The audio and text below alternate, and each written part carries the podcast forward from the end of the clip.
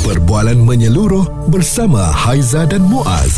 Pagi on point, cool 101. Semasa dan Social. Kita yang telah pun menghantarkan anak-anak ke sekolah ni kan Selalunya kita mengharapkan anak kita belajar kat sekolah tu dengan baik, tenang dan juga uh, memperoleh kejayaan lah Dan perkara yang paling kita risau adalah hmm. mereka ni dibuli Sebab ini memang antara perkara kerisauan yang turun-temurun boleh saya katakan macam tu Aiza yeah. Daripada zaman saya dulu pun ada kes buli Daripada zaman ayah saya pun ada kes buli Sampailah sekarang ni pun masih lagi ada Cuma uh, bila sebut mengenai kes buli ni Adakah sekolah uh, makan 100% memberikan kerjasama memberitahu kepada ibu bapa kalau anak-anak ni dibuli ataupun sekolah akan menutupi uh, segala cerita-cerita buli ni bagi menyelamatkan prestasi ataupun KPI mereka ataupun hmm. nama baik sekolah itu sendiri. Ya, dah puas jaga melahirkan pelajar-pelajar cemerlang tapi dicemari dengan kes buli ni ya sebab tu mungkin ada sekolah yang tak nak membesarkan kes ini dan simpan sehingga ianya menjadi bara. Kita dengarkan ini penjelasan daripada Timbalan Menteri Pendidikan Lim Hui. Berdasarkan data daripada sistem sasia di Rimurit SSDM KPM, sejumlah 326 kes telah direkodkan pada tahun 2021 manakala pada tahun 2022 sebanyak 3887 kes. Manakala pada tahun 2023 sehingga Oktober sejumlah 4994 kes telah direkodkan. Semua kes ini telah dijalankan siasatan dan tindakan susulan telah diambil terutamanya dari segi bimbingan dan kaunseling Okey, kalau tindakan diambil bagus. Ah, cuma baru-baru ini apabila ada ah, parents yang telah pun ah, menularkan perkara yang apabila anaknya dibuli mm-hmm. Dan tindakan itu seolah-olah tidak diambil oleh pihak sekolah dan hanya mendiamkan perkara itu yeah. dan um, yalah kadang-kadang kita bila dah buat apa laporan, tindakan masih lagi tak diambil, malah mm-hmm. mungkin anak kita juga yang disalahkan. Yeah. Um, keadaan ataupun yang paling worst sekali adalah untuk menularkan perkara tersebutlah. Betul. Supaya semua orang tahu bahawa ya sekolah yang mempunyai prestasi yang cemerlang pun kadang-kadang uh, mereka tak telus uh, hmm. pada apa ciapan tersebut yep. uh, dan menyebabkan uh, ramai orang yang mulalah uh, hmm. bercerita mengenai perkara ini kenapa nak menyorokkan keadaan buli ni ya dan tambah dia lagi eh, perkara ini dianggap tak adil sebab pembuli itu juga katanya datang daripada keluarga berpengaruh hmm. dan ada yang berjawatan tinggi di sekolah tersebut dan telah mendapat perhatian polis mereka mendedahkan sekumpulan pelajar daripada kolej yang popular ini sedang disiasat di bawah Seksyen 323 Kanun Keseksaan kerana dengan sengaja menyebabkan cedera pada mangsa. Okey, jadi Haiza dan Muaz buka talian 0377225656 atau WhatsApp 0172765656 uh, tentang kes buli. Adakah anda pernah mengalami uh, situasi ini sewaktu anda berada di bangku sekolah mm-hmm. atau anda melihat situasi ini masih lagi berlaku di sekolah anak-anak anda dan siapa sepatutnya yang uh, patut memainkan peranan apabila terjadi kes buli ini? Betul dan ketelusan uh, pihak sekolah sendiri ya mm-hmm. uh, dalam memberitahu kes-kes buli ni uh, dan kita tak nak lah oleh kerana orang tu berpengaruh sampai pihak sekolah pun menutup benda-benda yang salah ni ya. ya. Jom kongsikan bersama dengan kami di Cool 101 Semasa dan Sosial. Responsif menyeluruh tentang isu semasa dan sosial. Pagi on point bersama Haiza dan Muaz di Cool 101. Haizan Muaz di Cool 101 Pagi On Point. Yang mana um, bersama dengan kami ni kan dah dah tahu dah kita cerita pagi ni tentang kes buli di sekolah. Ada sekolah yang sembunyikan kes ini kerana nak menjaga reputasi dan kita nak bagi tahu jangan sorok kes buli ni demi nak demi nak jaga nama baik sekolah. Ini boleh uh, mendatangkan sesuatu perkara yang tak baiklah kepada pelajar-pelajar. Ha. Dan uh, kena ada siasatan yang menyeluruh lah kenapa ianya dibuli sebab si pembuli ni hmm. selagi dia tak diberhentikan ataupun yalah tak kena saya rasa kalau hukuman pun dia akan terus buli. Hmm. Uh, takut orang yang buli ni diselamatkan orang yang kena buli yang akan uh, berpindah sekolah. Ya. Jadi kes buli tu akan terus berlaku pada sekolah tersebut. Dia jadi pelik kan? Kena jadi pelik. Ha ah yang kena buli pula yang pindah yang Ha-ha. tukang buli tu tak jadi apa-apa. Ah, mungkin oleh kerana kabel dia kuat ke ataupun Ah. ibu bapa dia merupakan ah, PIBG. Jadi oleh kerana itu kita bawakan Puan Nur Juliana Idawati YDP PIBG Sekolah Kebangsaan U3 Subang Perdana. Jadi uh, puan saya yakin uh, memang kes buli ni dia memang akan berlaku kat sekolah. Ya nak atau tak nak memang kena hadapinya. Jadi bagaimana puan bila ada sekolah yang menyorokkan perkara-perkara seperti ini? Okey, sebenarnya macam ni tau. Kalau boleh, saya minta sangat uh, pihak sekolah jangan sembunyikan sebab baru ni saya ada dengar kes lah bukan sekolah anak saya lah. Mm-hmm. Kawan berkongsi dia cakap um, uh, terpaksa pindah sekolah sebab uh, budak tu dia kena bully dan dia jadi anxiety. Uh, dan sekarang dia dia jadi uh, tak yakin pada diri sendiri. Hmm. Uh, lepas tu bila dia dah pindah sekolah, alhamdulillah uh, sekolah yang dia duduk sekarang okey semua. Lepas tu dia dah berani, macam mak dia pun terkejut dia dah berani uh, tafikan diri ke depan. Uh, cuma ada masa dia masih macam aku takut lagi. Mm-mm. Ah, apa-apa pun dia takut-takut lagi nak nak ke depan, nak nak bersuara kan. Ah, lepas tu macam kita orang ah, macam kalau macam ada budak-budak yang rasa macam ada kena ganggu ke apa, Mm-mm. saya selalu pesan Uh, cikgu ada kan Cikgu kaunseling ada Pergi jumpa cikgu kaunseling uh, Mula jumpa cikgu kelas Kalau dah lama sangat uh, Masih tak boleh lagi Jumpa cikgu kaunseling Dan kita ada uh, Penolong kanan Kita ada guru besar Hmm, kita Ah, nak bangkitkan tu. balik keyakinan dia yang trauma tu kan. Ya, Uh, dan uh, puan, uh, Mat, kita tengok kat sini tak adil ya apabila orang yang dibuli tu yang kena berpindah sekolah. Mm-mm, yang betul. tukang buli tu Masih takkan ah sampai ke sudah dia hidup enjoy je. Hmm, betul. Uh, macam satu lagi uh, kat sekolah, setiap sekolah dia, dia ada polis yang jaga tau. Ah. Saya pernah ikut uh, program, uh, Mhm. polis datang bagi taklimat apa semua. Kadang bila saya dengar rasa terkejut tau. Benda tu kecil, Mhm. tapi sebenarnya itu sebenarnya kes buli. Contohnya Ah, puan? macam Contoh, uh, main-main tarik tudung kawan. Okey. Uh, kita nampak macam eh tarik tudung kawan je pun kecil je kan. Sebenarnya tu pun dikira kes buli. Lepas tu macam buat apa kroni-kroni grup kan. Ah aku tak nak kawan aku, aku tak nak kawan kau. Ha macam tu pun kira di, dikira kes buli juga. Daripada sekolah Ah. tu dia dah start buat benda-benda macam tu eh. Ya, ya. Lepas tu ada satu kes ni macam okey, ini yang terjadi pada anak saya. Uh, dia memang tak Masa kecil-kecil dia tak cerita Bila dah besar Dia dah pandai bercerita Mm-hmm. uh, Dia cakap uh, Macam kawan dia ni Macam cemburu dengan dia Macam dia masuk apa-apa program uh, Kawan dia ni cakap Asyik dia je masuk Mm-mm. uh, Kenapa dia je asyik dapat dapat Betul. hadiah kan Memang ada macam tu. Cikgu pun cakap lah uh, Kalau awak nak awak masuk Mm-mm. Lepas tu macam bila cikgu suruh buat uh, Budak tu suruh buat pilihan Dia, dia tak nak ambil anak saya Hmm. Sebab asyik semua anak saya kan Puan Nur Juliana Idawati uh, yang berkongsi dengan kita ya dia juga berada dia juga ber, sebagai YDP IBG sekolah dan dia juga ada anak yang bersekolah dan Mm-mm. pernah uh, menghadapi situasi yang sama. Kita mengharapkan ianya berubah sebenarnya Muaz ya dan betul lah sebenarnya pembuli ni background dia tu pun kita nak kena tahu juga. Cuma keadilan perlu ditegakkan juga kepada yang kena buli ni. Mm-mm. Ha kan. Okey, jadi bagaimana agaknya sekolah yang masih lagi menyembunyikan kes-kes buli ni, apa agaknya yang kita boleh lakukan? Ah, PIBG mainkan peranan yang penting juga tu 03 77225656 juga boleh WhatsApp di 0172765656. Cool 101 semasa dan sosial. Suara serta informasi semasa dan sosial bersama Haiza dan Muaz. Pagi on point. Cool 101. Sekolah sembunyikan kes buli Itu yang kita suarakan pada hari ini Geram juga kita ya Apabila kami bawakan di Cool 101 ni uh, Sekolah-sekolah yang mempunyai prestasi yang tinggi Yang bagus ni hmm. Menyorokkan pula kes-kes buli Sehinggalah tular uh, Barulah pihak sekolah nak keluarkan kenyataan Kalau tak tular Orang yang kena buli ni uh, Macam tu je ya uh, Digula-gulakan Sebab apa Orang yang pembulinya Mungkin mempunyai uh, Pengaruh keluarga yang hebat uh, Ya. Jadi pihak sekolah pun tak ambil tindakan kepada beliau Ya, yang dibuli pula anak orang biasa-biasa. Biasa, mm-mm. Tapi Muaz, bila dah tular, masih lagi kadang-kadang nak menegakkan uh, perkara yang dah tentu-tentu salah tu kan. Mm-mm. Okey, jom kita nak dengar cerita daripada Zul pula. Uh, adakah Zul ada pengalaman dibuli ataupun ini kisah anak anda yang kena buli di sekolah? Ah, tak lah apa pengalaman sendiri pernah tengok Oh. kawan-kawan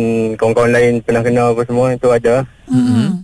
Hmm, saya sendiri pernah sekolah sama adalah di sebuah sekolah sama dekat belah utara ni kan. Mm-hmm. Ah, tapi sekolah sama kami ni dia bukan sekolah sama kami dia sistem sekolah sama kami ni kalau ada kes buli ke atau kes masalah disiplin dia akan dia akan set satu sekolah lain untuk kita pindah lah. Oh. Ah, Oh. dia tak ah, dia tak dia tak buang dia tak senang-senang buang lah. Ha, ha. Ah, itu kalau betul-betul uh, orang kata apa terlampau banyak sangat masalah baru baru buang kot tapi memang payah nak jadi ah, selalu dia akan pindah okey sekolah cawangan A uh, dia duduk sekolah cawangan A kalau dia masalah dia pindah B lepas tu pindah C tu Orang yang bermasalah lah yang akan dipindahkan eh. Orang yang uh, pembuli itulah.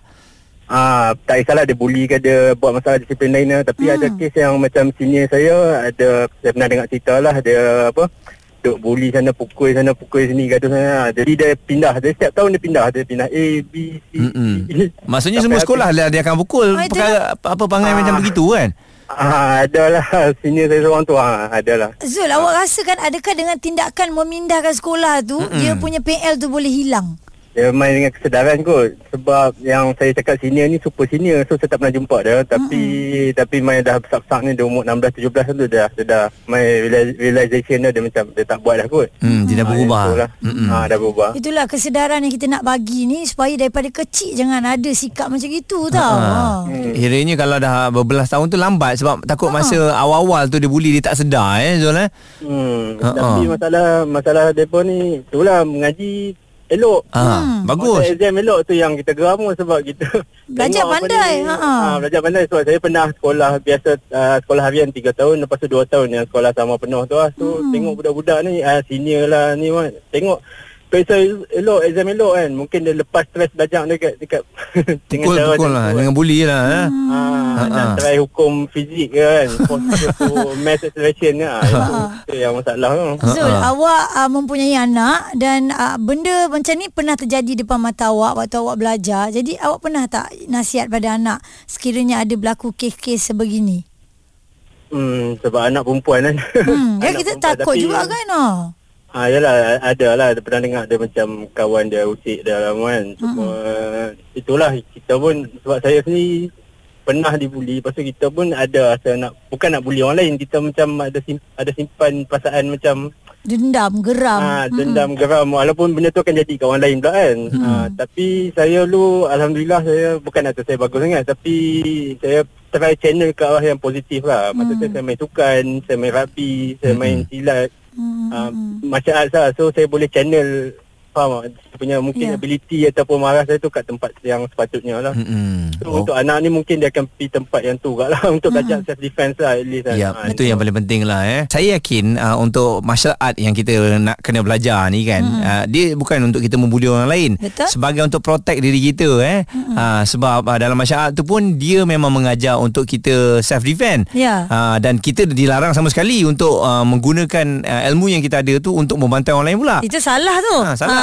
okey. Jom kongsikan lagi bersama dengan kami 0377225656 WhatsApp 0172765656. Adakah anda dulu kat sekolah kaki buli? Kenapa? Kongsi dengan Haiza dan Muaz di Cool 101.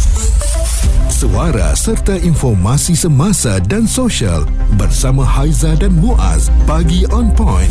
Cool 101. Cool 101 anda boleh stream kami menerusi Cool 101 audio dengar pagi on point Haiza Muaz. Kes buli atau gejala sosial ini melibatkan banyak pihak ya bukan hanya ibu bapa, pertubuhan bukan kerajaan NGO juga dan kita perlukan penglibatan daripada orang ramai yang um, boleh melihat dan melaporkan dengan apa yang berlaku bukan tutup mata sebab dilaporkan ada sekolah yang tutup sebelah mata tentang kes buli berlaku di sekolah mereka. Okey, kita ambil situasi macam ni. Orang yang bully tu uh, nanti bila kita dah jumpa cikgu, cikgu kata, "Tak apalah, maafkan dia lah. Dia ni datang daripada broken family." Eh, habis tu? Ha, jadi benda-benda ha. macam tu alasan sebegitu kadang-kadang kita faham tapi sebagai ibu bapa ni kita nak protect anak kita eh. Ha. Tapi benda ni kalau sekolah duk cover dia broken family, kesian kat dia lah, dia ada masalah, uh, dia mungkin hyper, uh, benda-benda benda-benda macam tu alasan yang sering kali digunakan kalau kita tak tangani dengan betul. Bahaya nanti. Ya kita kita kita nak memahami situasi tu tetapi anak kita bukan punching bag Hmm. yang untuk dilepaskan segala geram, segala masalah apa je lah yang ada pada pembuli tu. Mm-mm. Okey, kita ada seorang cikgu di talian yang nak berkongsi dengan kita. Cikgu, silakan cikgu tentang kes buli ni cikgu. Memang benar ke sekolah menutup-nutup uh, kes ni cikgu? Saya merupakan seorang ketua guru disiplin daripada 10 tahun dan juga salah seorang daripada jurulatih untuk jurulatih utamalah negeri untuk disiplin ni. Hmm. Uh, terlibat secara langsung untuk uh, SOP bully semua ni. Okey. Okey. Okey, so macam ni. Dasar yang KPM buat, SOP yang dibuat memang dah terbaik dah. Kalau kita cikgu-cikgu kat sekolah, guru-guru disiplin dan juga ibu bapa ikut apa yang KPM buat ni, memang kes bully ni boleh dikatakan akan jadi zero lah. Hmm. Hmm. Okey, tapi masalah dia sekarang macam ni. Okey, ni yang saya kerap jumpa lah. Okey, kes yang kerap, kita kerap jumpa di mana di peringkat awal tu, okey, tidak dilaporkan pada awal. Hmm. Ah dan satu hal. Kemudian apabila tidak dilaporkan, contoh kes yang berlaku baru-baru ni lah di tempat saya sendiri. Hmm. Di mana pada peringkat awal ada pelajar tu foul duit. Dia tak ambil banyak pun 50 sen. Kan 40 sen. Hmm. Tapi tak dilaporkan lagi. Hmm. And then ah, pada satu hari tu di mana pelajar tu dia minta duit and then pelajar yang dibuli ni tak boleh bagi duit. Maka mulalah pukul. Hmm. Ah, so apabila pukul dah jadi bully fizikal. Yep. Kalau minta duit tu bully lisan. Mm-mm. Mm-mm. Benda lain. Okey. So apabila dah pukul and then datanglah ibu bapa serang kami di sekolah. Kami pun alamak kenapa tiba-tiba jadi macam ni. Dan so kemudian uh, apabila kita siasat-siasat oh sebelum ni tapau dah duit tapi tak dilaporkan. Hmm. Maksudnya murid tu sendiri tak laporkan kepada cikgu. Ya, murid tu dah ada cakap dekat parent dia. Hmm. Then parent dia kata tak apalah 40 sen. Ah. Dari Apalah 40 sen tu lah bermula kan. Ha. Ah betul. Kalau dilaporkan, kalau ikut SOP kita kan yang kita buat di mana kalau kes bully kita kena settle dalam 24 jam pertama. Hmm. Ah kalau kes pelajar isap rokok dalam tandas tu lambat tak apa. Hmm. ah kalau kes yang bully ni memang dalam 24 jam atau hari Kena yang settle sama lah. kena settle. Hmm. Ah so yang kata pihak sekolah tak nafikan ah, mungkin ada lah kan. Mm-mm. Tapi kalau ikut kan ah tak boleh. Kita kalau dah dapat laporan kita kena bertindak segera. Hmm. Tapi cikgu, Ah. orang yang um, kaki buli ni macam mana cikgu? Saya tengok orang kaki buli ni dia akan sentiasa membuli juga. Dia memang dalam Apa? diri dia. Yang kaki buli ni apabila kita panggil memang ada masalah dalam keluarga dia. Mm-mm. Itu je. Kebanyakan Betul. 90%.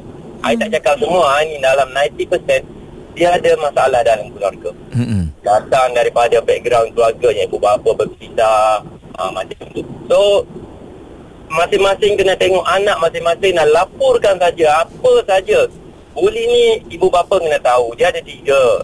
Satu fizikal, satu lisan, satu lagi bukan lisan. Yang Hmm. tadi YDP PIBG cakap uh, anak dia di pul- uh, ada orang dipulaukan. Hmm. Uh, itu bukan lisan. Itu pun bully. Hmm. Ah, kita SOP memang lengkap. KPM buat memang lengkap. Ya. Nak buat benda ni berbulan-bulan untuk SOP dia tu. Hmm. Kalau ikut insya-Allah. Kan insya-Allah. Jadi Okey. tindakan daripada ibu bapa kena pantas lah eh. Kena pantas and then jangan lupa follow up. Sebab cikgu ni dia banyak kerja kat sekolah. Ya, faham. Saya selaku ketua guru disiplin pun pegang bola sepak lah. Pegang lagi Betul lah tu. kelab. Ha, tu Oh, pun kena kan Ha, ha. Sebab orang Mata takut pelajaran dengan cikgu lagi, kan. lain lagi. Cikgu kena pegang macam-macam Jangan kita perlukan sokongan ibu bapa. Hmm. Kita sangat perlukan. Ya Ah, follow up je. Follow up kalau kata tak ada tindakan juga call office pejabat ada dua. Hmm. And then dia akan terus kepada pentadbiran sekolah lah. Hmm. And then yang itu memang berjalan lah. Okey. ya, Dah akan besar terus ke PDRM lah ya Tu dia cikgu disiplin dah berkata. Ah, cuba kan? lengkap dah eh. Mm-mm. Ah, kita dah tahu dah dekat situ dan memang betul lah ya yang melakukan kes-kes buli ni mereka yang ada memang masalah ah, dalaman, Mm-mm. ada background family yang ya tapi sekali lagi Aizan nak katakan apa pun yang berlaku tak menghalalkan anda untuk membuat sesuatu yang tak baik kepada orang lain. Betul Ah. ya dan uh, pihak sekolah pun saya yakin uh, mereka tidak akan menyembunyikan lah kes-kes buli buli ni uh-huh. terutamanya sekolah-sekolah berasrama ni dan ibu bapa pun kena ambil tahulah uh-huh. uh, kena bagi tahu kepada anak-anak kalau dah dibuli dah rasa ada benda yang kurang memuaskan eh kena bagi tahu kepada ibu bapa ibu bapa pun kena berbincang dengan sekolah uh-huh. jangan kita buat tak tahu je biasalah kita uh-huh. selalu macam tu kat asrama kena buli lah dengan sini biasalah tu sini uh-huh. nak kenal-kenal Ya. uh, jadi biasalah nak kenal-kenal tu kelak anak kita yang uh, kena kan Dan kita kalau sebut nama sekolah jangan main-main alumni dia akan marah. Ha. Ah kan tak semua gitu kata dia ataupun mungkin juga alumni dua kali lima juga Ya. dulu. Yang takut dia Begitulah. kata budak-budak sekarang ni lembik lah sikit tak Ah. boleh. Ha, tak boleh kalau dah memang ada apa boleh ke mencederakan, mm-hmm. membuli dan juga serangan emosi benda-benda macam ni kalau boleh kita elakkan dari awal ya. Betul. Cool 101 semasa dan sosial. Suara serta informasi semasa dan sosial bersama Haiza dan Muaz. Pagi on point. Cool 101.